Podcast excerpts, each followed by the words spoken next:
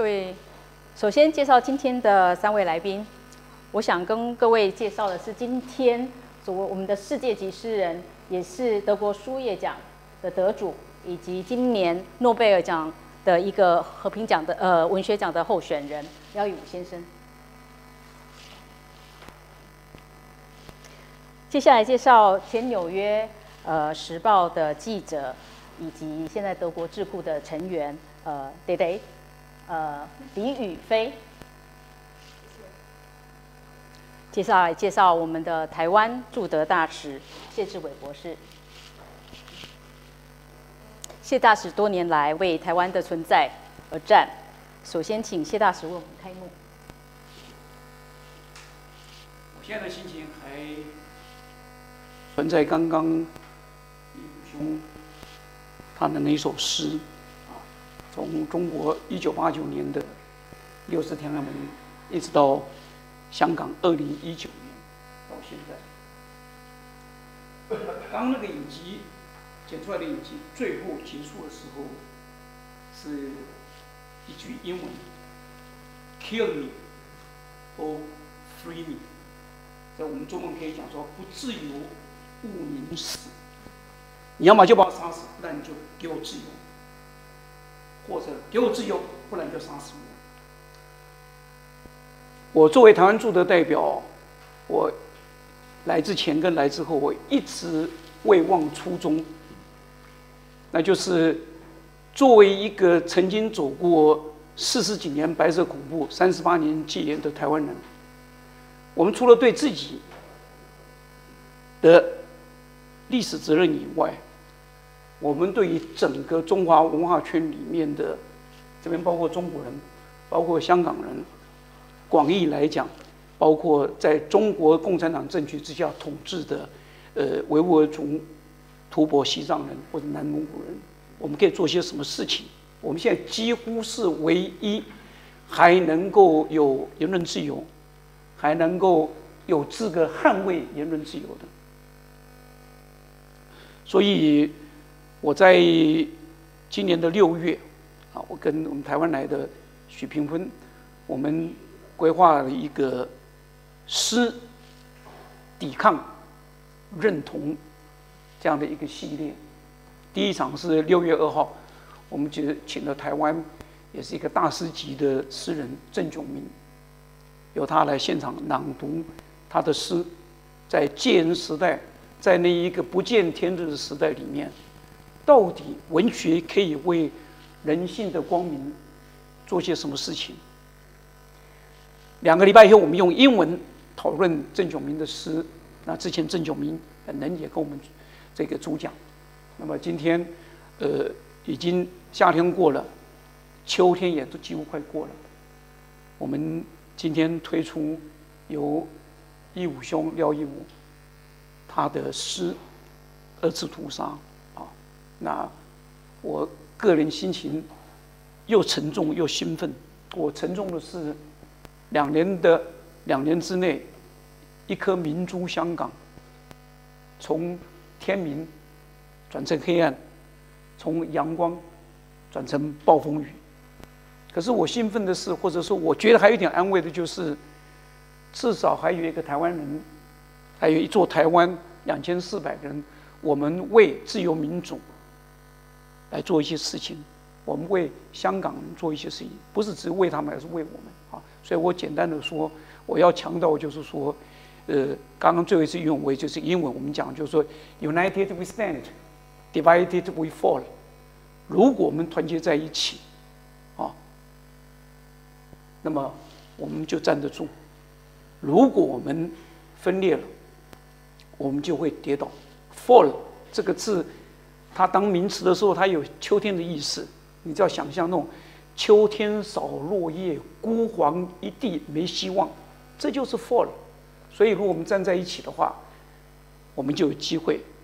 所以我一直认为，不是只有政治可以做事情，尤其是文学，它的震撼力、它的穿透力，可以让我们看到隧道那一头的光明。所以我在这个地方特别。谢谢义务，谢谢迪丽，对对，你看以前都是讲广东话在香港。好，OK，那我想我的开场先到这里。谢谢谢大师。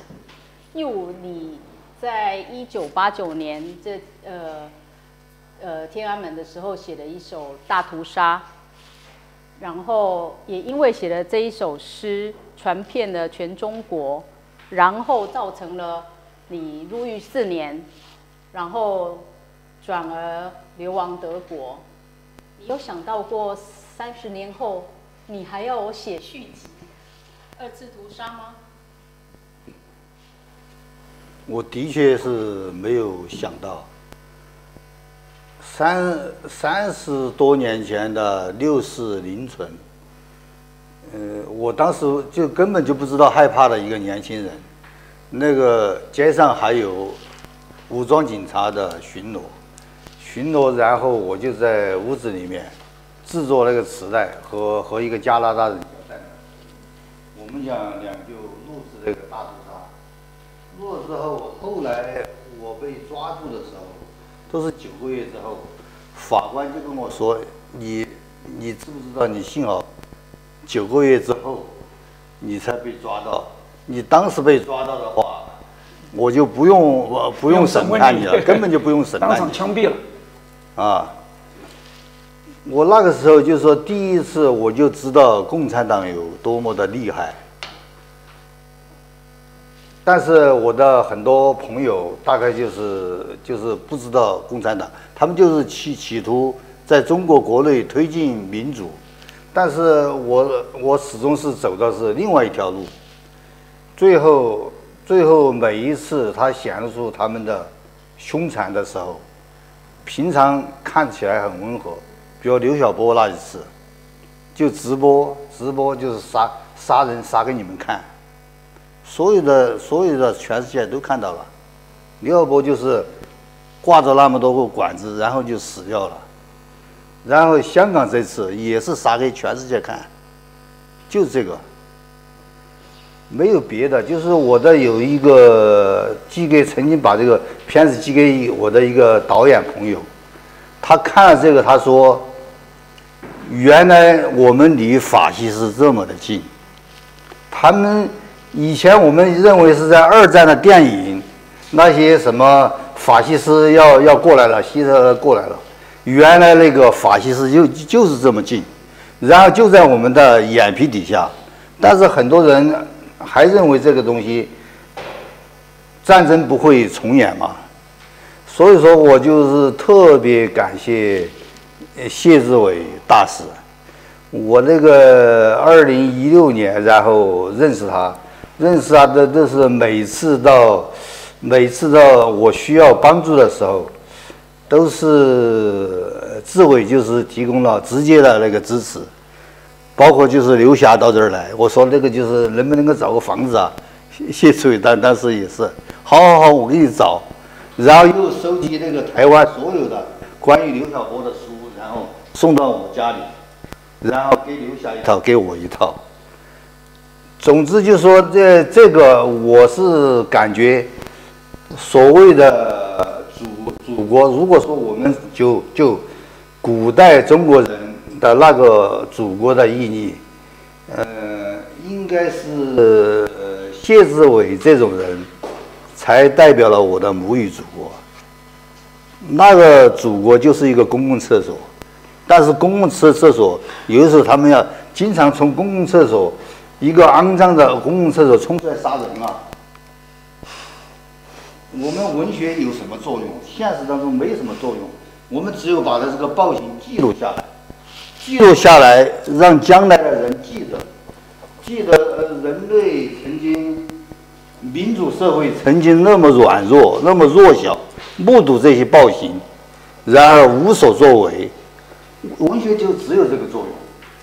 将来就是说，我们检讨的时候，才有可能香港人才有可能走回，重新回到他们的城市。如果没有这个记录的话，所有的东西全都全都完了。那个义务把这个中国共产党的祖国啊，比拟成这个公共厕所。可是这有个差别啊，通常只有我们在找公共厕所，现在是公共厕所找上门了啊，这个是一个很大的问题，是的，那个。弟弟，弟弟在在香港出生，在香港长大。嗯、刚刚坐在现场，你看这一首诗朗读的诗，是不是给我们说一下你的感受？呃，非非常的感动哈，还有很非常的痛苦，因为看到的地方，看到这城市，嗯，知道也许不能回去哈。我们很多人好像就 exiles 那个流浪人哈，可以这样说，或者 exiles 越来越多。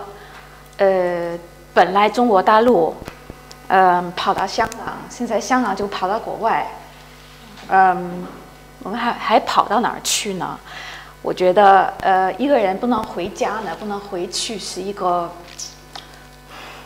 反正怎么说，现在知道中东这情况，这么多人也也得走啊，也得来来那个德国，也能理解他们心里的痛苦是很深的。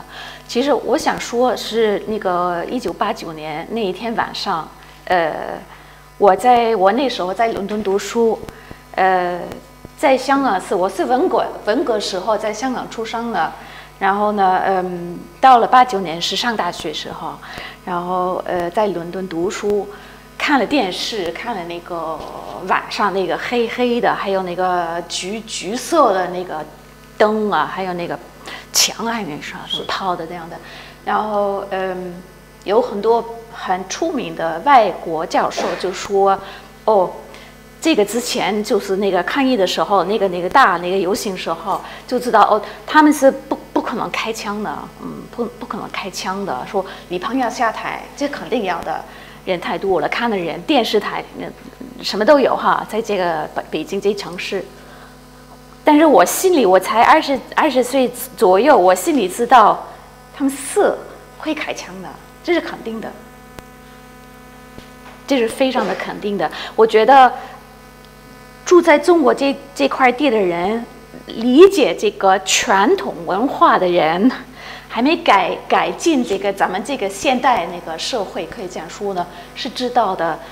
他们有什么能力啊？什么都能做，这是个非常基本的一个，呃，必须明白的一个什么东西。然后我对我是香港出生长大的，然后我父亲是大学教授，他成立的那个香港大学比较文学系。呃，母亲是最残疾的孩子，跟他们工作的红十字会，呃，所以他们也不属于这个殖民地这个系统哈，他们是知识分子，是那个 do-gooder 那个呃这样这样的人哈，physiotherapist 这样的人，然后呢，嗯，但是我大概也是这这个这年纪，就是二十岁左右哈，也明白了，我家里人，我们家如果在中国大陆。就是说，四几年以后也是活不下去的。我们要么是反右，要么是 文革，要么是什么活动，最可能是给灭了啊，活不下去了。所以这是一种自由，能能能能还能活在香港的，得到这个自由的一个机会是非常非常的宝贵的一个东西。在在那个义务的这首诗里面呢、他用的中国文学里面关汉卿的一出戏剧，叫《窦娥冤》。嗯，就是诗中里面埋了一个中国文学里面很有名的，那重点在那个“冤”那个字。我们知道“冤”这个字，“冤”就是怨，怨恨的怨，怨恨的怨是愿望的愿不能实现。我们知道这窦娥冤，他被被冤杀的时候啊，他讲了。他许了两个愿，一个就是我头砍下去之后，让我的血喷上我背后的白布，这是他第一个愿望。第二个愿望就是我砍死那是六月，我相信因为是六四你挑的这个，我们知道六月雪就是在六月的时候盛暑的时候，让天下大雪，结果。往上的血喷到白布上去了，往下的白雪降到地上来了。那我看到你这首诗这么写，我心里就在想，这样的一个冤，六四的不是只有死难的人，六四人的妈妈，还有香港，你刚刚特别提到几百个自杀的人没有遗属，嗯，要眼睛被打爆的。那我想请教一下，就说义武，假如，假如我面对的这样的一个一个一个残暴没有人性的中国共产党，你刚提了，你说文学到底有没有用啊？就我认为，文学有用的，文学是一种记忆，不是吗？您这么努力的写诗、写报道、写小说，嗯，你没有这个信念吗？我我当时六四那天，就是听到那个收音机里面传看传说坦克开枪惨叫，很多人在奔跑。我当然当时我是第一次那么清晰的听见那个杀人。当时我的最后一句诗，最后一诗大屠杀最后一句，在这场史无前例的屠杀中，只有狗崽子才能幸存。我更多的是感觉到耻辱，就是说我也没有没枪没炮，也而且还是个近视眼，我没有办法就是抗拒这么一个杀人，抗拒嗯那种那种屠杀。如果聪明一点的中国人的话，他喊都不会喊，嗯，因为这个这这这这个太恐怖了。第五，你也写到，就这首诗你也提到了，就是。二次屠杀这一这一首诗里面有二十七个睡吧，你这有特别的含义吗？这个连接生死之间的就是睡眠，就是睡眠，就是说那些呃，最后只有那个睡睡睡眠能够拯救我们，睡眠让我们能够回到过去，让香港人能够想到他们的父辈。怎么样偷渡来，偷渡到香港？怎么样建立家园？怎么样在那儿生存？那种幸福的生活一去不返，都只能够通过睡眠了。现在，现在一海外的人，你只有那个睡觉，想想到那个，就像林荣基说的，想着想到香港的好吃的，香港的那那个什么，摊摊，很多人在一起在那儿吃。看这个街街的街景，现在只有睡眠了，睡眠能够想到这一切。所以说这个，我们现在生在德国哈，嗯，我们现在生在德国，德国人曾经睡了好几年。如果按照您这样的一个解释哈，我们知道纳粹十二年，然后再来一九四九年到一九八九或一九九年四十年或四十一年的东德共产党政权。我回到刚刚那个窦娥冤跟这香港人被这么杀，八九被这么杀。德国在，如果各位在场有人去过慕尼黑或慕尼黑大学，或者你稍微知道德国的二次大战，呃，纳粹史，一九四三年二月，白玫瑰事件，就一对兄妹，当然还有别的，一对兄妹，就是 Hans und，呃，那个那个 Sophie Scholl，白玫瑰肖氏兄妹。他们在博呃在慕尼黑大学散发传单，然后被那一个大楼，就是那个慕尼黑大学主楼的那个大楼管理员，那个人本身是纳粹的党员，是参加 SA 纳粹党的人，抓到他们两个兄弟，嗯呃兄妹，嗯然后送给学校，学校送给纳粹，嗯最后判死刑。我若没记错的话。四天以后，这个兄妹还有另外一个学生，但后来这个时候兄妹被判死刑。你们知道被判死刑是怎么怎么处死的吗？断头台。二十世纪一九四三年二月，断头台砍头的那种断头台。另外一个教授叫做库图巴几个月之后砍头，就跟窦娥冤一样。我现在其实要问的就是说。当我们看到这样的一个景象，很多人会惊吓。可是我们如果看到德国拉长来看，他们的转型正义，东德倒了以后，当然有很多不圆满的地方，可是正义最后还是拉长来看还是胜利了。弟弟，我们有这样的希望吗？你觉得中国共产党这么的有可能吗？他们有有有，他们有被有被 判刑的可能吗？欧洲人可以做什么事情？世界自由世界可以做什么事情？欧洲人世界呢，就是以我前记者的身份哈，或是呃，然后个人的身份呢，就是说。香港现在这情况是很很难的哈，呃，但我们还有台湾。说到这个，就是说义武，你在你的诗当中讲到祖国，念了好几次“祖国，祖国来了，祖国没来”这个，我想问呃现场的特别来宾，就是说很多人说今日香港会是明日台湾吗？弟弟是不是？这个是我们现在非常关心的一个问题啊、呃，我们这是一个非常敏感的政治的问题，很很显然，你在德国现在就讲这个 deterrence 这个这题目哈，主要就是德国人主要认为你你你你是什么意思？他们认为你是说什么？呃，那个那个武器的那个 deterrence，特别是 nuclear deterrence 这样的哈。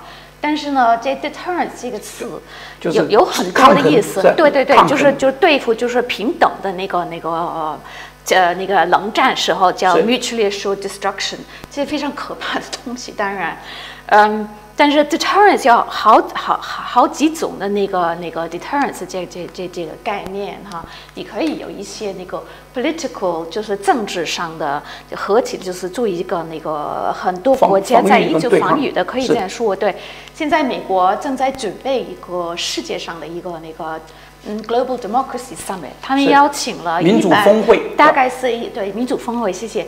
他们大概是邀请了一百零七个国家左右。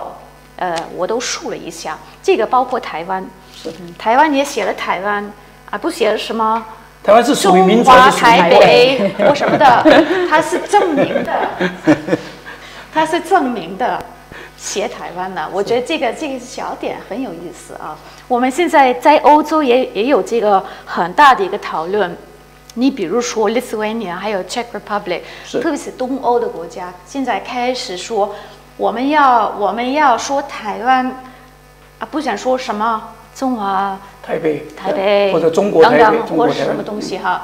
然后上周我在那个捷克，在布拉格，呃，和那个台湾外外部长哈，是外交部长，是。外交部长吴先生哈，是。他也来了，是。然后我那边的一个那边的一个智库叫做 Synopsis，一个智库，他们跟他们也有也有联系哈，也有关系。呃，他领导人马丁哈的，他说了一句话，说的很好。他说：“我用英语说，因为他用英语说，就说 ‘We should be able to call a cat a cat, and we should be able to call Taiwan Taiwan。’证明我们呃说，所以这猫就是猫，我们就称它为猫；台湾就是台湾，我们就称它为台湾。是的，所以我觉得这个你是诗人，是作家呢，这个跟语言也。完全是跟语言有关系哈，所以我们可也可以走走这条路，开始证明就我们自己的意思，我们自己要说什么呀，说出来，而不光是呃非常重要的市民哈，呃是诗人，而是而而是政治上或是社会上，或是那个智库的，或是媒体的，或是什么的哈，都可以开始改变语言，是，这是一个是。很重要的开始。我问你义务，我知道你，嗯、我每次碰到你谈到这，你我是觉得这个你心情都很有点闷啊。可是我知道你的书不只是在德国出版，你的书在美国出版，在法国出版，在意大利出版，十几国，而且你获得很很多的奖。那我也知道他们对你。非常的尊重，非常的尊敬，也非常支持你。从他们的支持里面，有没有感受到一个光明的力量？呃，刚才我们在讨论今日香港，明天是台湾的时候，我就想起这个其其实一直都是一场战争。开始我没有意识到，我逃亡出来，我没有意识到。后来意识到了，就是我就是翻看他《解放军报》，他们有一发明了一个词汇，叫超限战。朝鲜战他们是一个长期的一个战争。其实共产党早就做好了和自由世界打这场战争的准备，一个是消耗，一个是经济，一个是心理。其实我觉得从天安门大屠杀到到世界贸易组织不遵守规则，然后再试探西方的底线，结果就是用用用经济的力量攻破西方的防线，然后把他们的势力范围扩展到世界各地，然后是香港，然后是病毒，这一系列都是一个战争的步骤。最后，觉得呃，他们是绝对就是政治第一，意识形态占上风。嗯，现在他们打的这个给给给台湾的战争，其实已经开始了，就是威慑和心理，就是看你们能不能够承受。是，承受他们，而且试探这个自由世界对这个的反应。是，如果说你们反应疏于防范，觉得那我怎么样的话。可能某一天他嘣的一下就过来了。如果说你反应是反应的很厉害，是这个就是他们就是这一强盗都是拼拳头，嗯，看谁的拳头大，我就给你晃晃晃晃晃晃就给拳击一下。如果是你慌了阵脚，就哪一天嘣的一拳就把你给打倒了，晃到你晃神了啊！不过我在这里得给补充一下，就是说。我来这边已经进入第六年了哈，我非常强烈的感受到两点，第一个就是中国对于香港，对于他们国内的维吾尔族之前的西藏都不用说了，这边还有对于台湾，对于日本，对于南海东协十国，还有他我们右手边的纽西兰，左手边的印印度。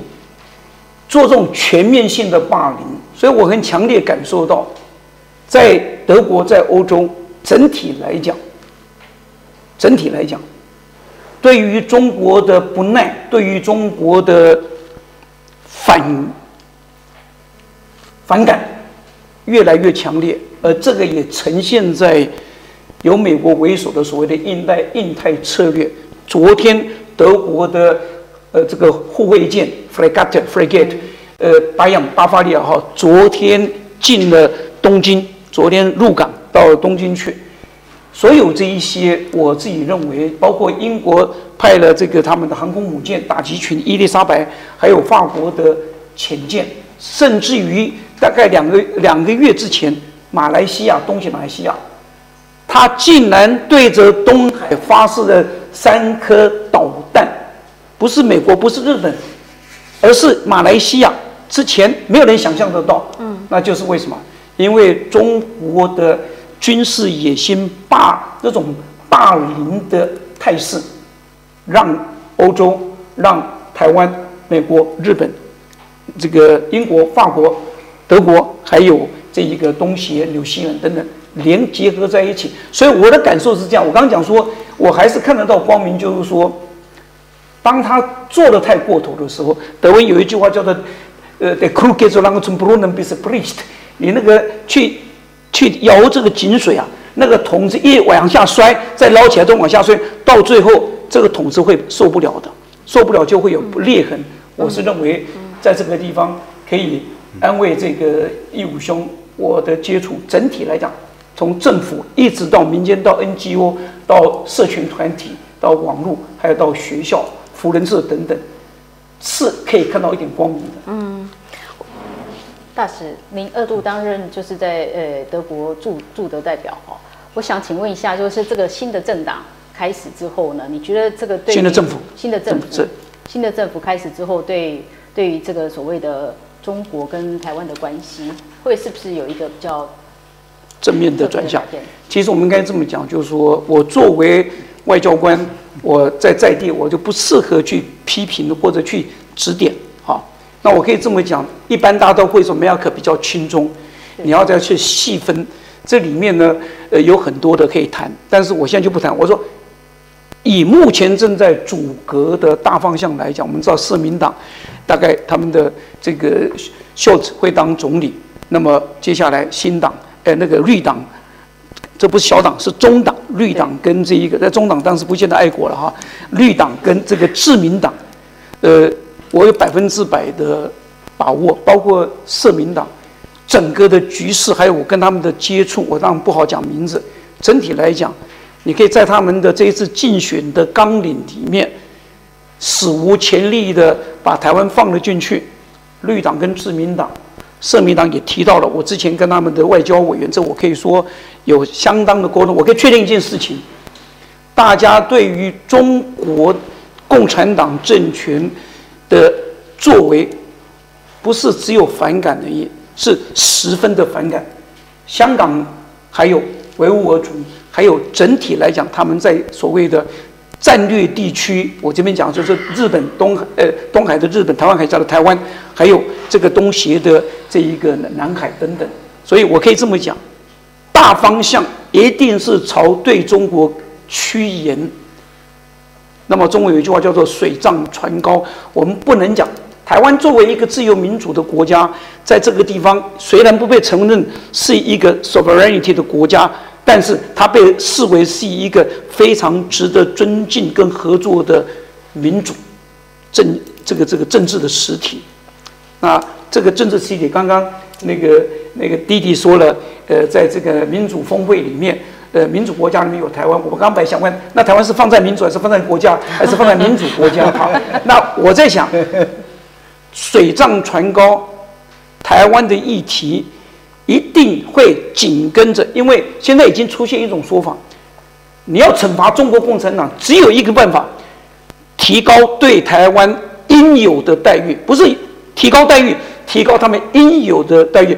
Wir haben es verdient, mit ein bisschen mehr Aufwertung behandelt zu werden。然后我们我们值得他们对我们原来应该更好的更好。那只有一个原因，台湾的自由民主。所以我是从这个角度再来看。台湾的自由民主也不是天上掉下来，天上掉下来只有三，只有两样东西，一个是雨滴，一个是鸟屎，自由不会从天上掉下来。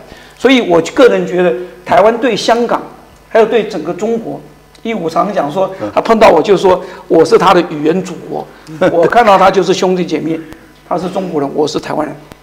弟弟是在在这个这个这个香港出生长大的，我是四川人，英国后没关系，四川人，可是。这里面等一下还会有香港人，我们真的是兄弟姐妹，我们可以吵架，我们可以通呃这个这个讨论，我们可以拥抱，我们可以谈自由民主。那为什么跟中国共产党不行？因为中国共产党，这我必须讲，我常这么讲，那是一个伤心丧心病狂，没有办法跟他谈理的一个一个一个政党，所以对付他们只有一只有一个办法。让我们站在一起，让我们手牵手、肩并肩啊！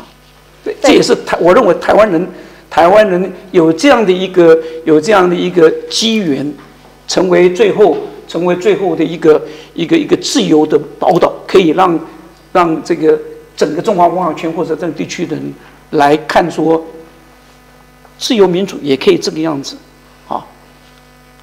这个是我们的我们的我们的责责无旁贷的责任。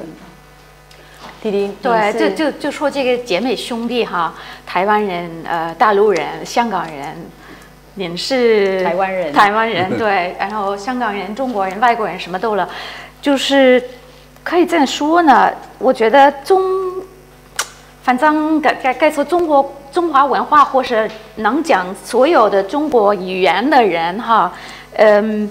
现在面对一个很很大的变化，就是考虑一下，就是国际化是不是啊？嗯、啊，然后就像我这样的人，就有一点那个代表那个，反正这这这这不是新的事情，因为那个外国人，所谓外国人哈，像我这样的人，在中国，特别是南边哈，已经有一个五百年的历史，你考虑一下，五百年了，时间很长。是。你就在那个葡萄牙那边开始，澳门开始那边的，然后那个之前历史上也有不少人呢，跑到那边去住下来啊，有家庭哈，上海在成家呢，什么都有。当然，一大部分这个活动是跟殖民地有关系的，这个我特别的清楚。但是呢，我觉得过了时间了，就是殖民地也，香港现在也没有了啊。然后台湾现在也是自己的国家了，是吧？是。所以你就是我们要走进一个就是新的一个未来啊，一个国际的一个未来啊，一个一个比较那个呃呃丰富。怎么说丰富多彩的一个未来？这这也是一个中国中国的事情，也是一个中国讲中文的人的一个未来哈，是不是？所以我们是包括很多很多各各种各样的的的人哈。台湾特别是这样子。我知道台南有一个很好的一个博物馆，是那个文化博物馆。我我住在中国大陆时候，就是有一次去台湾看了这个博物馆，然后觉得哇，这很吃惊了，就是。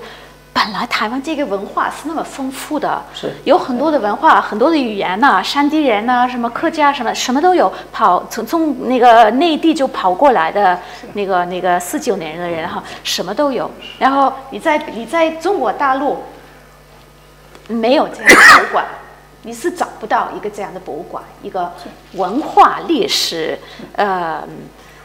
文学的一本国博物馆是不存在的。我这么吃惊了，我跟那个那边工作人员，我跟他们开始说话，就说：“你知道我住在北京了，然后我们那边是肯定是不会有一个这样的博物馆。”我就是有点，you know excited 哈，这样的。这倒很奇怪。他他他对他，我觉得非常。这个不是，我是说，知道他他什么都他什么都管，可是他没有博物馆。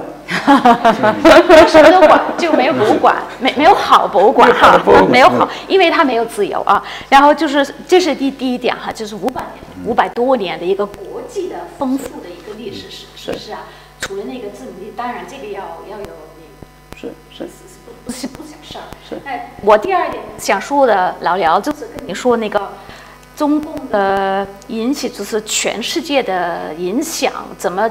得到这个权利的办法跟统战有很大的关系，而且我觉得我们现在就是，呃，讲这个统战，讲这个颠覆哈，可以说颠覆一个社会，一个呃一个经济系统，一个政治系统的这个呃呃能力，在中国大陆，当然在这个中共的这个系统是非常非常强的，还有系统化。有系统化，而且我觉得我们在现在在国外，包包括在台湾，是不够分析、了解、反抗这个驱动啊。因为香港，我我写了一篇就是一个分析的一篇文章啊，就在那个捷克的一个 Synopsis 出版了，然后是分析香港具体发发生什么事儿，中共是怎么开始。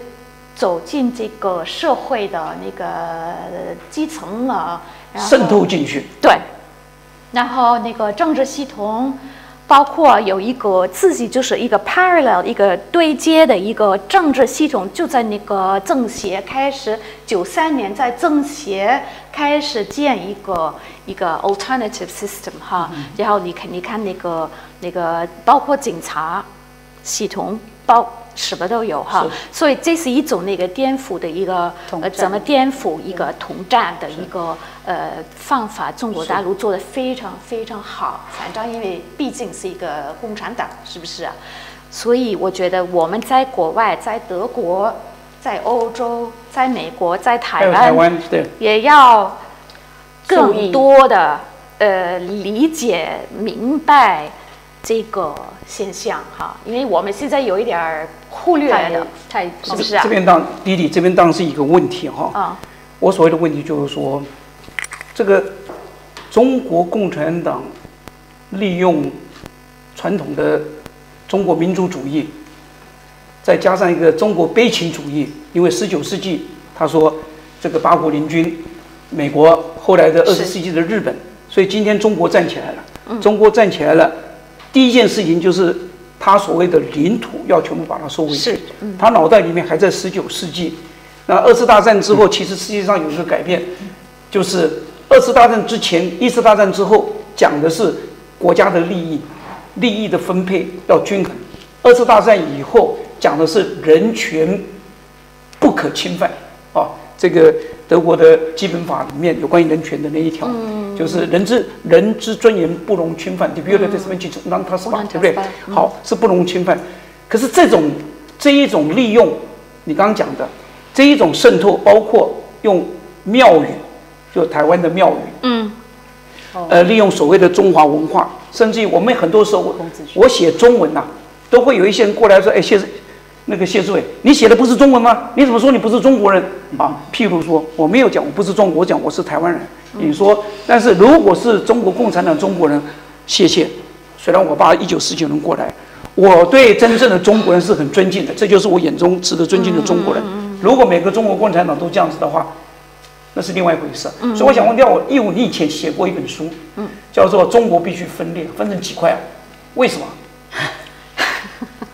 这个也其实也是呃中国中国文化的一个部分，就是你看那个史书，每一本史书都记载了什么时候分裂，什么时候又又通过谈判，然后或者通过征服统一成一个国家，然后过了不久又分裂。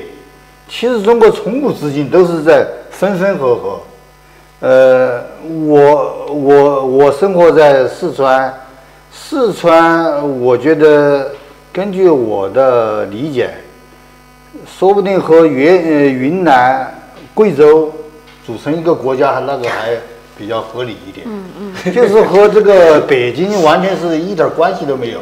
哎，我在台北很多你同乡哎，你到百货公司、百货公百货公司去买衣服，他们说，哎，来试穿一下吧。很多你的四川人啊。而且，而呃，而且，比如说，这共产党，你来说，我们从从小听我们灌输，我们一定要解放台湾。其实台台湾离那个离那个四川很远。台北很多四川牛肉面呢，那个那那个太远了，就是这个。而且他们说修收回香港，有一天我们就在说，你难道收回了香港，你就能随便去吗？后来每一个人，哎，是啊。是去不了，就是说，我我说以为你是，呃，成都到绵阳你就可以随便去了，这个，就是中国的一些人啊，就是说他这个脑子啊，稍微就是动一点都知道这个东西的不可靠。动一点，他是动很多。对，不，我要这一我要讲就是说哈，其实我我我我我就讲把话讲开了啊，台湾还是有这种人。认为中国不可分裂，嗯，台湾一定要跟中国统一。我说真的，我是被他称为所谓的独派，我不反对中国统一，决定权台湾。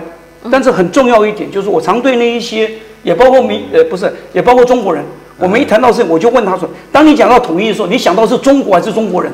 我告诉你，大部分人都想到中国，没有人想到中国人。我说你如果真的要跟中国统一，你脑袋里面有个人的话。你看到中国共产党这样杀中国人，这样杀香港人，你可以没有反应吗？嗯，你可以不抗议吗？对不对？你你你要统一，OK 啊？你你只跟国家统一，你不跟人统一吗？还是你说你跟中国共产党统一以后，你照样杀香港？他这个杀起人来，我认为他是不管香港人、台湾人还是还是中国人，他都是一样的杀。我们只要对。差不多，啊，对不起，那个请，嗯，嗯，我们上半场现在非常的激激烈，然后我们接下来又邀请呃来自香香港以及台湾的年轻人加入这个讨论。那这中间有一个呃休息时间，但是这个休息时间更更是堆上的精彩哦，就是呃廖亦武哦，他不是只是作家、诗人，他还是音乐家。那他在今天特别我们做现场的演唱。那我们期待。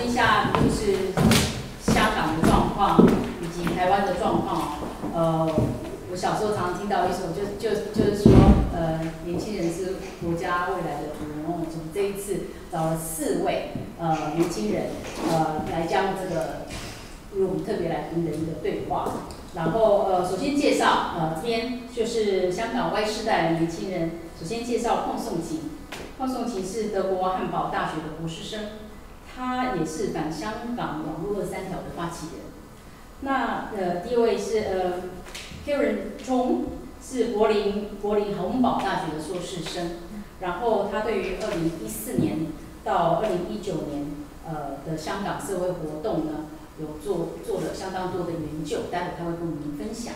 然后接下来在我这边的是呃来自台湾的 y 世代年轻人那个首先介绍女生呃戴玉芬她是柏林自由大学的社会学硕士然后她在特别是她在硕士论文当中有对于二零一九年反送中这个活动最对于国际报道上面的一个研究。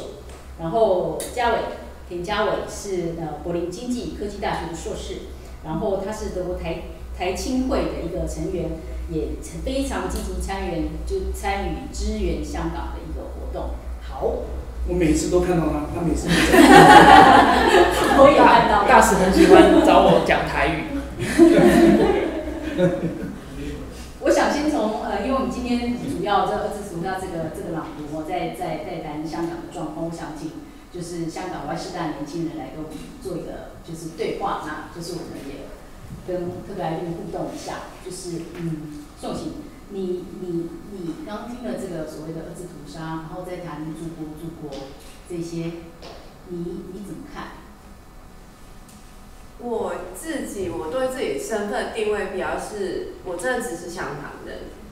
中国或中共，中共政权这样讲好，说北京对我来说，比较是害我要流亡的元凶而已。这样，因为我人在主权移交前一年出生，我长大的时候，香港是最公民社会或自由上最蓬勃的那十年，都是我的童年。所以我都是什么都敢想，什么都敢做的那那一种，你香港的年轻人。那其实在，在在我呃开始参与社运之前，我从来都没有真的去考虑过我拥有的那些自由到底是怎么一回事。对我来说都很自然，就是我在学校，我爱顶嘴就顶嘴，我爱讲什么都讲什么，我都是那种很没，就是蛮叛逆的那种小小孩吧。那就是你会你会 take it for granted，你就会觉得。我拥有理所当然，对。然后开始上成为社会运动分子的时候，你还是觉得蛮自由的，因为在那个当下，你还是很情都能讲，很多事情都能讨论。然后那时候进入大学的时候更加是，你真的是可以在课堂上跟教授讨论港独的问题，这样可不可行？这样到底是怎样那种？但是到后来慢慢就，你真的那时候你就以为生于斯都会死于斯，你就没有去理想过你到底会进入流亡的这状态。那当你进，我是二零二零年最后一次回到香港后离开这样，然后那个时候都开始思考，到底我心目中的家乡或是海马那个东西到底是什么样？那其实答案只有一个，就是香港。所以我对那种中国的，我就是你祖国，你就要听我话的那一种，我是完全无感，坚持是反感，某程度上。那香，但是还是有一个蛮痛苦的点，就是因为香港人从来都不是香港的主体，我们一直都只是。香港的课题，就是从一九九呃一九八零年代中英谈判的时候，香港人从来没没有被邀请过参与那个，我们到底要不要所谓回归，或者我们到底要不要有自决的权利？但是我们从来都没有被问过，我们只是一直蛮是被当球这样扔来扔去的，就是。英国哎，中国说我们要拿回来，然后英国说哦，你那我们没有很想要给你，我们来谈一下。然后香港在那边，哎，你们在谈的是我哎，那我在那里，你们没有要理我吗？就是那种离婚夫妇，然后小孩完全没有被咨询，有一点点那样的感觉。虽然他们都不是我们的父母，然后从来就是没有，到现在我们就被告诉说哦，国家安全就是香港最重要的 value，其他什么法治，我本来以为身为香港人就应该认同那些价值都没有价值。只有国家安全、北京主权的安全，或是北京对香港的掌控才最重要的。那这一种，我都没办法认同，这就是所谓的祖国。还有，应该就是整种的来说，就是我长大的环境加上这一种，啊、呃，我我接触到的事情，就让我觉得我的祖国只有香港这样。然后，而且是看到国安法之下，就是那种打压无日无之，然后你身边的朋友坐牢的坐牢，流亡的流亡，然后你，我有。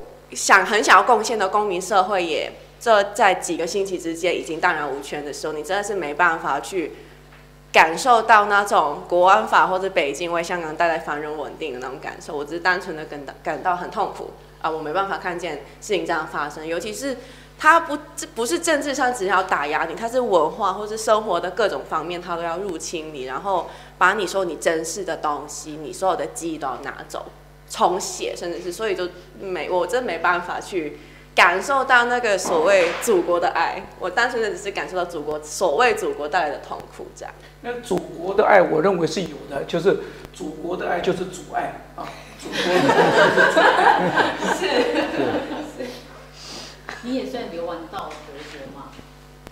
呃，我本我是我是是比较幸运，也是比较 privileged 的人，因为我本来进入真正流亡状态之前，我已经开始在德国念呃 master，所以我已经在这边算是有朋友，算是有一些网络，然后也开始做创业的工作。我是到后来我二零二零年回香港帮忙选举到一半，然后我就在这边办了一个联署。那勾结外国势力嘛，在座各位都是这样，你们也是这样，所以我就我就呃，就赶快要改机票，早点回来，不然那个联联署公开的话，我就应该会被会被抓。那先回来，然后还是没有很强的感觉哦，我现在在流亡。然后是在后来，呃，跟呃跟身边的人说，哎，我其实不回来了。那到那个点就知道我在流亡，所以。也，我现在还是一个学生，所以也没有到真正流亡，但是那感觉开始越来越强。这样。讲到选举哈，你去年回去香港帮忙选举，我就印象特别深刻。在因为小英总统是二零一六年选上，那么四年之后，二零二零年，也就是去年，要在竞选连任嘛，我就记得投票的前一天，我在网，我能在德国在网络上看到，有一位香港女孩。瘦瘦小小的，看年纪应该在二十几岁啊。她在台北某一个捷运站，在那个捷运站不是有那手扶梯嘛哈，她就来回在那边拿着一个牌子，我看了真的非常的感动，真的眼泪都在眼眶打转。在投票的前一天晚上，他拿了一个牌子在台北的捷运站里面走向，上面上面写就说，台湾人看好我们香港人，只能为你。示范一次啊，这是一个我我到我脑海里面到现在都还有这个景象，就是一个已经被被中国共产党完全控制、完全打压、残暴打压的香港人，他在台湾，他因为他不能讲你支持谁，但是他在那个地方，他举的这个牌子呀，我要真的要在这边再提再提一次这样。谢谢大师。Karen，你呢？你你的论文是特别写，就是说在二零一四到二零一九年之间的所谓香港社会运动。那这边有提到你所谓的情绪跟身体与记忆文学的关系，刚好跟廖老师这一辈子在努力留下记忆工作者，你是不是有一些想跟我们分享？对，其实，在写论文的时候就很困难，因为中间就是遇到那个《苹果日报》的倒呃倒闭。然后就有很多，就是所有的记录，就突然间是几天以内就完全没有。基本上那时候是要跟时间比赛，就是看我能不能可以从那个短的时间内把所有东西留下来。对，然后呢，呃，其实，在国安法那个呃呃开始实行以后，我就看到那个记忆是慢慢被改写，就是那个文化，因为文化就。比如说是文学、电影或者是相片，就是可以把那时候的情绪或者是那时候的画面记录下来。但是呢，就是透过那个重写历史，就是呃可以把那些呃以前的画面被改掉的话，他们就会觉得我们的下一代或者是过了几年，人就会把那些记忆会忘掉。其实呃。除了这个以外，他也就在文化活动上会阻止大家去创作。例如说，他们会从那个减少艺术的补助，就让一些机构不能再生存下去。又例如说，就是呃，如果是电影的话，就是透透过审查制度，就可能一些电影只可以给那十八岁以上的人看，或者是完全不让他放映。如果是这样的话，就是觉得没有人可以接触到。那些呃影片，然后就让那个历史，所谓的历史，就只是停留在当一当科，不可以再流传下去。但如果是回到我们今天主题，就是今日香港，明日台湾的话，就是香港现在的文化圈是有点呃特别的，是可能是在看台湾那时候戒严历史的呃文化活动。因为这个也不是呃历史上第一次出现的事情，比如说是一九六八年布拉格之春以后，有些电影也不能够放，然后台湾的时候也是在白色恐怖时候，或者是戒严时期，它有很多的文化活动也被审查，就是可能是戒严前几年才可以放出来。对，这个记忆上面就是。呃，廖老师，你一直说你是很谦称的说你是记忆工作者，你对于就是说呃 Karen 的看法，Karen 的做法，跟你这一辈子在努力的一件事情。对，我是认认同他这个看法，但是有一点不同，就是说有些他可能是一群人在做，我是长期就是称之为一个人的战争，就是嗯、呃，因为要更更远的一些你要。你要把这个，比如说二次屠杀，你要追到天安门那个屠杀，你要把它连接起来这条线，这条线。然后，其实写写这首诗，在这个之前，我是采访了两个逃港的，逃港国一个是在美国，那是很多年年以前，就是我逃出来那年才采访的。他当时就是怎么样从这个广州的监狱就逃出来，逃出来然后。走那个中山那条线，那条线最后就是透过那个国防公路，然后游泳，呃，游泳，呃，游泳就是他那个先后就是有个二十多个人，就只有他一个人。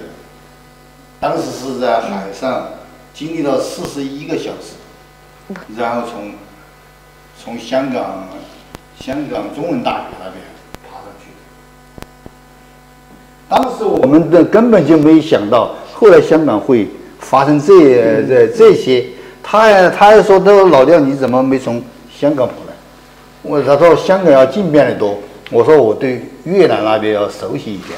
我还在跟大家讲讲讲解释这个道理。就是短短对越南还好，在香港是越来越难了，不能去了。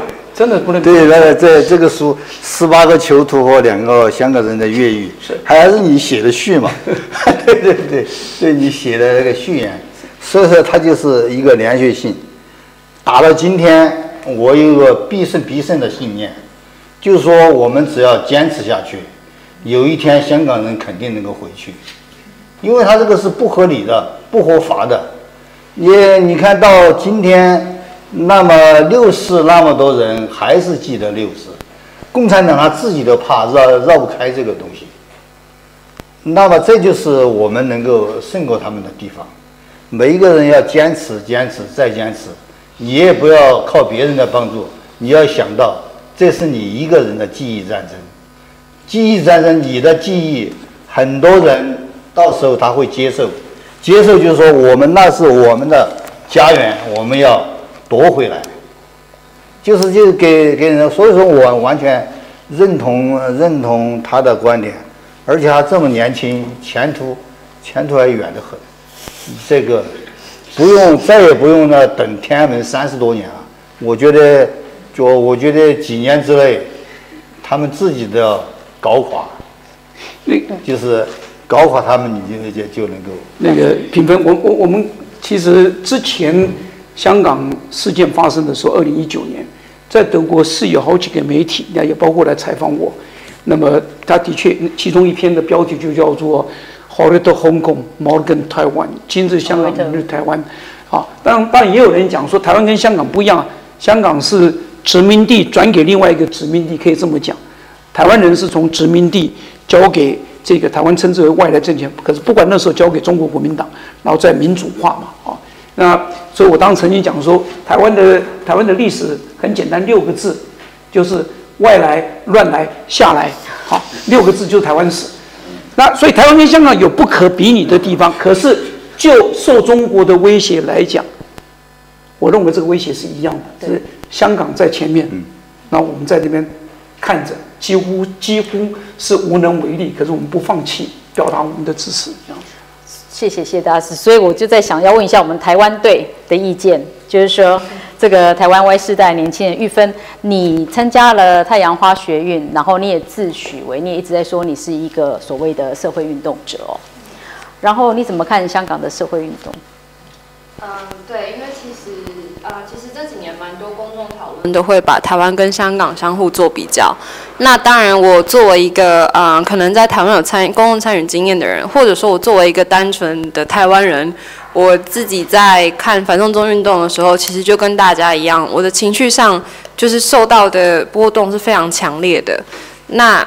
嗯也因为我这样子自身就是对香港公民社会的关怀，再加上我的研究兴趣，所以我其实本身啊，我做的研究就是我呃收集了反送中运动那一年啊超过九百多篇啊英国跟德国媒体对于反送中运动的报道，然后我去分析跟整理看啊两个地方是怎么样琢磨就是这场运动，然后有什么样不一样的重点。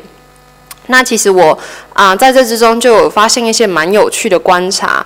那这些观察又反过头来去提醒了我说，嗯，作为一个倡议者，其实有一些啊，你在策略上也许可以参考跟反思的部分。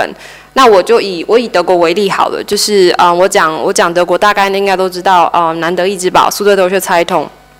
那我发现其实德国报纸它在啊报道反动运动的时候，除了非常基本的嗯关于民主、人权、自由这些价值的关怀以外，其实德国是嗯是比较务实的路线，就是说，嗯，德国媒体他会很很务实的去琢磨说，为什么这场运动对德国来讲重要？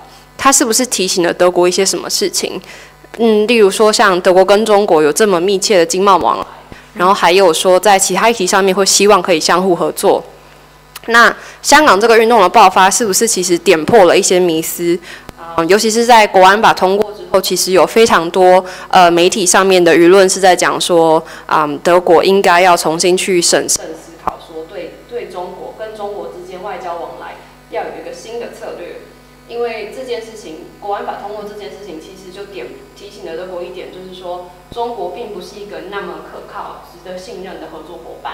那这个部分，至少我在媒媒体生态观察的部分，我觉得其实也某种程度上呼应了刚刚前面谢大师讲的，就是嗯，大家好像会觉得很绝望，会觉得说香港好像被孤立了，或是说像台湾状况有点像台湾好像被国际孤立。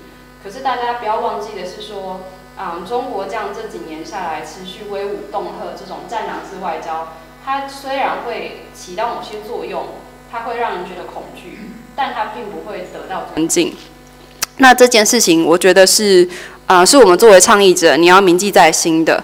然后再来就是，啊、呃，一旦你了解，就是其他国家的媒体是怎么看待你这场运动，啊、呃，是怎么去理解你，然后还有就是他们在意的点是什么的时候，你比较有办法用。啊、他们的脉络跟他们啊、在意的那个角度去进行沟通，因为我相信今天台下或者是现在在观看直播的人，也有非常多人可能是啊、在海外生活、工作、嗯读书的海外港人或者是海外台湾人，然后我相信大家也都跟我一样，有很多这种经验，是你非常想要，你很渴望把发生在你土地上的事，或者发生在啊、其他地方，香港、台湾或者是缅甸、泰国这些抗争、这些示威，去告诉这些。欧洲人或是德国人，你想要说服他们，你想要，你希望他们在乎，但是也许有些时候，你从他们的脉络思考，然后你从他们在意的观点出发，这样的沟通会更有有效，因为你可以去说服他们为什么要把你这个群体纳入他们自身议程的考量。对，就是我自己，我自己在做这些研究的时候，我反过头来去提醒，身为我，我身为一个倡议者，我其实可以运用在我自己的的策略上面。那当然，这个比较是我嗯学术上的一些反思。那我不知道，可能像弟弟，就是你自己身为啊、你有第一手媒体的实务经验。那啊、你这几年也许也许说，你有没有观察到，可能外媒或者是其他地方他们在啊、报道中国，或者他们在观看东亚发生的这些示威的时候，有没有影响他们对中国一些观察的角度？有啊，嗯，怎么说？我为什么现在不继续当记者？是 就是因为这个，从外面看中国的这个问题是比较复杂的，是然后怎么来判断呢？你看美国媒体，我在那个香港的媒体工作过，德国媒体、美国媒体工作过，嗯，他们媒体的问题是他要他工作的还要太快呗，然后他真的没有时间考虑，真的没有时间就是。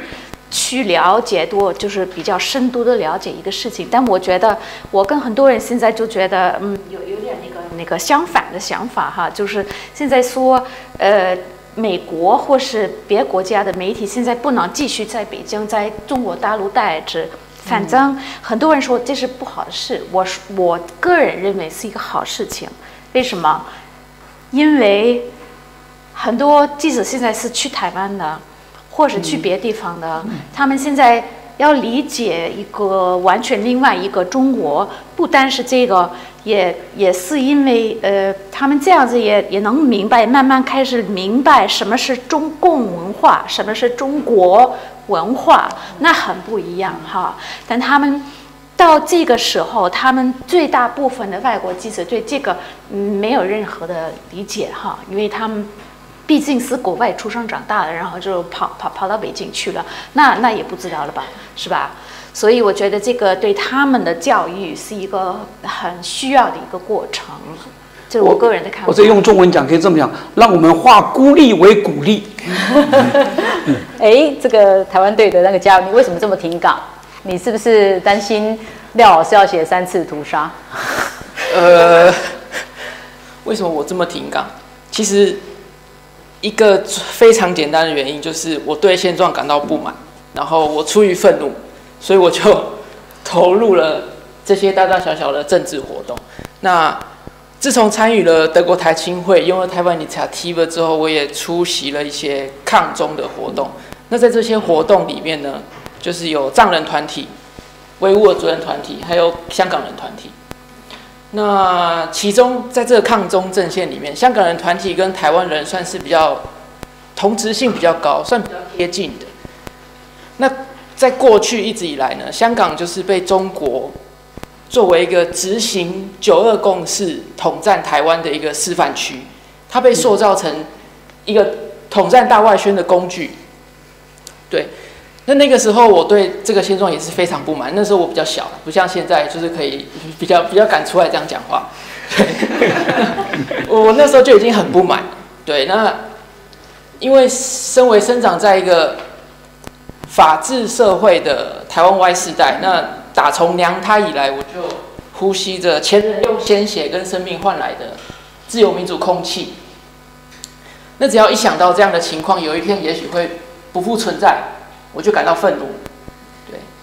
那在当时，我曾经认为香港就是一群，但不包含这两位，对。我 当时认为香港大部分的人就是一群被中共圈养着，然后一群没有骨气的人。那这样的想法一直到香港人开始上街抗议了之后才改变。原来没骨气的是我们，对。我们一直都很都蛮有骨气，只是我们有窝里反。我们有我们的外患很明显，但我们也有那个呃内忧。对，大家大家应该都知道我在讲谁。对，所以谁？中国国民党。那么这个这不是套好的啊，这这个。意意大利有意大利有一句话我也很喜欢，叫做 La curiosità è la madre della sapienza，就是好奇，the curiosity the mother of the wisdom，好奇是这个知识的母亲。对对，我只是单纯喜欢这句话，我没有要你这个，跟我无关啊。对，我们内忧就是中国国民党跟他们的部分支持者。对，那对那。其实香港人在上街为他们自己的未来抗争的同时啊，他也是在为台湾指出一条明路。就刚刚大使也有提到，这几次重要的大选，呃，二零一六、二零二零的大选，几次牵动台湾大方针的大选，其实都受到香港人的牵动。那对于这点，我对香港人是非常的感激。那我想，就是因为我对香港人有这些情绪，所以我才会特别的支持香港人。对，那我在这边想要。请问廖义武老师他是怎么看现在的状况？有没有有没有什么话是想对台湾人说的？就是也许未来你也会有机会再写下三次屠杀嘛？那我们应该要怎么怎么样？千万不要！我只只想说，战争已经开始，这个是一个不同于传统战争的，好像传统战争就是那个大炮。然后万炮齐发，然后军舰冲过去，这个不是这样的。战争已经开始，这个超限战就是无所不用其极。我网络心理，呃，心理的那个压力，然后宣传，然后飞机的扰台，这一切都是一个战争的状态。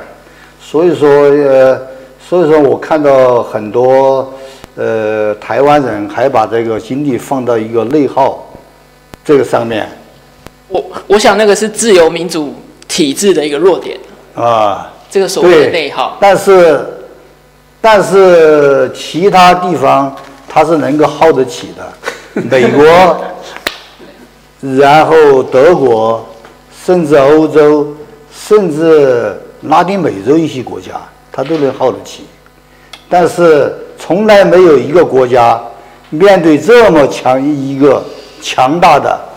世界上人口最多的这么一个独裁国家，每一个呃台湾人都应该想想到战争已经开始。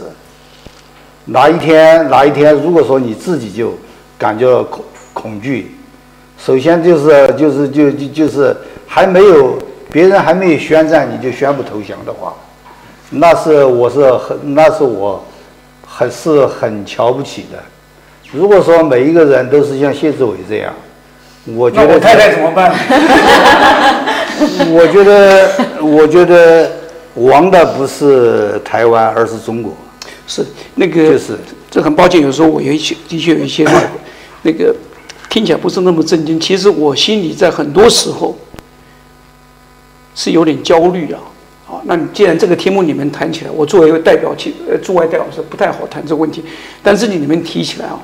我是常常有一个，因为有时候不是从驻外代表的角度，而是从一个台湾人，从一个当年对于台湾的白色恐怖、台湾的戒严完全无感的一个人。我到德国来，一九八二年来，我才从德国看到台湾的历史。刚刚那个宋琴就提到了这个，在在香港，现在国安法进去以后，所有。不听祖国的，不符合国安法，基本上都可以被定义为港独，啊，同样的，那个台湾人在很过去很多年，呃，台独或者藏独，不管剩下什么独，这些现在只剩下一个独，在香港只剩下朗读，你要读中国共产党告告诉你们要读，从小孩子开始，甚至不爱国是没有资格选这个议会的，我我觉得。对于所有的这个受到中国共产党压迫的人，我们要告诉自己，我有一个作为人的自由。这个自由是不是只有我们讲的言论自由？呃，这个自由那个自由，有一个很重要，就是我有这个自由去质疑、去问，为什么？你凭什么？北京凭什么？只因为他跟英国签了这个约一百多年前，然后香港就要还给北京？像这是一个没无人之岛嘛，上面有六百多万人呢。台湾也是一样啊，台湾当年被送给割给日本，上面有人不是只有一个岛，然后又所谓还给中国啊中华民国，上面也不是没有人，但是也有六百多万人。现在同样的两千四百万人，再加上六百多万人，加那个张那个维吾尔族也有两千四百万人，这一加加起来有将近一亿的人。好像这些人都是木头，都是塑胶啊，所以我我是告诉自己，我从这个这个离开台湾再出来，我到今天为止告诉自己，我也是 Y 世代，我是永远的 Y 世代，我就问 Why，Why，这一切都为什么？包括台湾我们所谓的宪法，为什么这个宪法可以可以带到台湾来，然后告诉台湾人说，根据这个宪法怎么样怎么样 A B C D。我以前有辆车的那个导航系统啊，那个 GPS 有问题啊。你开到前面，你如果看到 GPS 上面是写的是康庄大道，油门该催了去。可是你眼睛看到的那前面是一块田呢，你不应该踩油门，你应该踩刹车。可是按照这个说法，你就是要踩油门。我们有没有作为一个人，能不能吃吃？我我我讲讲，为什么台为什么香港不能考虑？我香港为什么不立不能独立成为一个国家？这个全世界人口少于两百万的国家多了，嗯为什么不能去想啊？这个也是一个一个一个一个是一个根本的问题。作为一个人，作为一个香港人，对吧？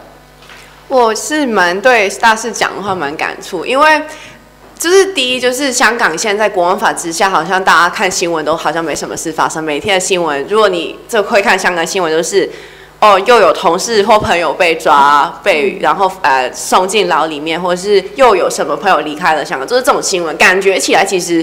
好像就是没事发生，但其实很多我还在香港的朋友跟同事们都在做现在是你讲的那一种生而为人，我可以选择什么，我可以问什么，我可以讲什么，不该是由不该是由那个那个政府来跟我讲。例如说何桂南跟周幸彤，他两位都是我的好同事、好朋友，他们两位现在都在接受六四案的审判，在庭上。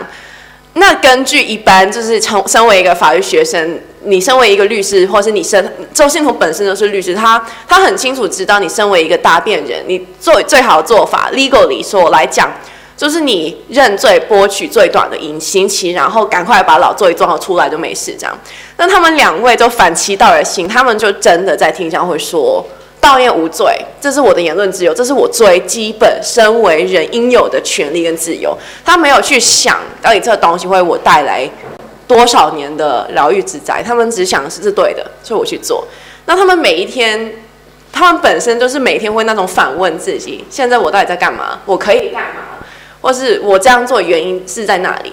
那你身为他们同事朋友，在外国，你看着他们这样做，其实你每天也的确会问自己：到底我在这边，我可以怎样运用我手上仅有的自由？我怎么去利用我现在可以畅所欲言的那一种？那其实就是我，呃、欸，就是香港应该也没有到主流以九十趴人支持港独这一种，但是能有一个空间，有那个言论自由，或是在学校里面，或者在各种场合里面有讨论这个选校空间，其实也是生而为人最基本的，就我有权利去讲我想讲的东西，有权利去讨论我想讨论的东西，而这种空间在香港是越来越少。但是也不是说没有，好像是 Karen 他的同事们，很多电影工作者或文化工作者，或者像文学工作者，像廖老师那一种，他们每天都在尝试，没有说避开，他们是尝试知道那个红线在哪里，即便他们知道这件事情很危险。他还说：“但是 I'm just doing my job，我只是在做我工作，我专业做记者，我做文化人，我就要做这件事情。所以其实也看见也是蛮感动，就是更加知道，哎，我到底在这边，我要怎么为他们讲出他们的故事，怎么告诉别人，哎，香港其实还没有死掉，你们先不要那么急着帮我们盖棺定论，我们还没有死，我们还在做这样。想要补充一下，就是如果有就是看。”就像宋晴在讲，如果有看新闻的话，应该也知道香港最近有所谓的移民潮，就是那个留下或者是离开是一直在讨论，甚至是一认识的香港人在头几个小时之后已经会讲，哎，你想要留下还是离开？然后很多人就是觉得我留下的话，就是用我本来有的知识，或者是我呃可以做的事情，继续留在香港，为香港做一些什么。如果是离开的人，也是会把自己的声音变大，让世界各地的人会知道香港在发生什么。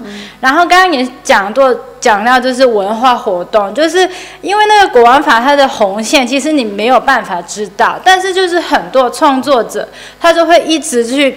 挑战，一直去试那个红线，然后有一些人就会觉得，呃，我试了这条红线，然后后面的人就知道那条线在哪里，然后会继续试，继续试。所以我觉得现在这个时间是考验我们香港人那个创意能力有多高的时间了。对，我谢谢 Karen，我要跟大家道歉一下，本来我们安排了一个现场的一个问答时间哦。还有线上问答时间，但是我们现在就是讨论非常的激烈，我想把这个时间留给是不是给迪迪跟呃迪迪跟呃廖一武老师给我们一分钟的一个一个结结束，然后 before 那个廖呃谢大使做闭幕之前，我想说一句话，就是刚才你啊呃宋庆北克雷西尔你说了那个。香港的嗯，没人认香港人要怎么样哈？是是这样，呃，我有这个感觉，这想法就是说，香港现在在一个很奇怪，就是一个嗯没有家庭的的位置，就是说祖国在哪里哈？然后香港也在现在就在一个这样的情况呢。最痛苦的、最苦的，可能这样说，就是因为香港刚离开了这个殖民地，然后也没有他自己的未来，那就算是用中文说哈、啊，是有一个状况，就是一个情况，就是大概是怀念未来，nostalgia for the future，对吧？Yeah, yeah. 因为你就是就像一个孩子，你要生孩子就是。生的太早没了，然后，所以就 nostalgia for the future 就是一个没有发生的事情，是不是啊？那这个感觉是非常的独特，非常的奇怪，很少有地方是这样子。我觉得所有的离开这个殖民地这时代的地方，有他们自己的嗯未来啊，是不是？是好是坏，是他们自己的未来。香港是并没有。他只能说是怀念未来。我们现在就说我个人的看法哈，不能代表你们。当然，嗯，在一个这样的一个状况里面，就是怀念未来哈，好，非常的奇怪。我就想说这这句话。谢谢，谢谢谢老师给我们。这句话我我想让他来说。嗯，我我我我来说。给你这。我。因为我现在的状态其实是刚刚毕业了，那我要踏入就业市场，其实有一种感觉是，我未来不会再有这么多时间投身到这这种类型的活动，因为我的背景也不是法律或是政治。那我想要，我我觉得这这还是没有办法避免的事情啊。但是我也想跟后辈或是包括跟我同年龄的人稍微就是。喊话一下，我觉得捍卫自由民主的价值是每一个人的责任。就是即使我们会被资本主义，到了到了某一个程度开始，我们就会被资本主义圈养。我们会为了明天的食物或是住的地方，你必须要去工作，那你的时间会消耗掉，你没有办法再把你的时间投入在真的对人类有帮助的议题上面。对那这件事情，我认为一直都会需要有人去做的，那就只能希望，那就是你啊。我们就 take turns 就好了，你去工作什么的，然后换过来这样就好。我觉得我已经要被开始被圈养。对，我想资本主义其实很大，某大部分的时间，资本主义也是跟自由民主挂钩的。对，这可能也是自由民主的一个弱点。那现场来宾呢？呃，待会我们应该有一个茶会，所以这时候可以跟我们的特别来宾互动。然后线上的呃线上的观众的话，如果你们有问题的话，就留在那个 ch 区，然后我们再看接下来的一些座谈会是不是有机会。那此时此刻，请谢大使帮我们做一下闭幕。呃，我作为台湾驻德代表啊，我一直把我的外交工作。放在几个面向里面，一个当然是我们跟在地的德国，从政府、国会一直到民间，这边有一些沟通，有些交往，有一些甚至于谈判。啊，最重要就是说，让他们知道台湾是怎么一回事。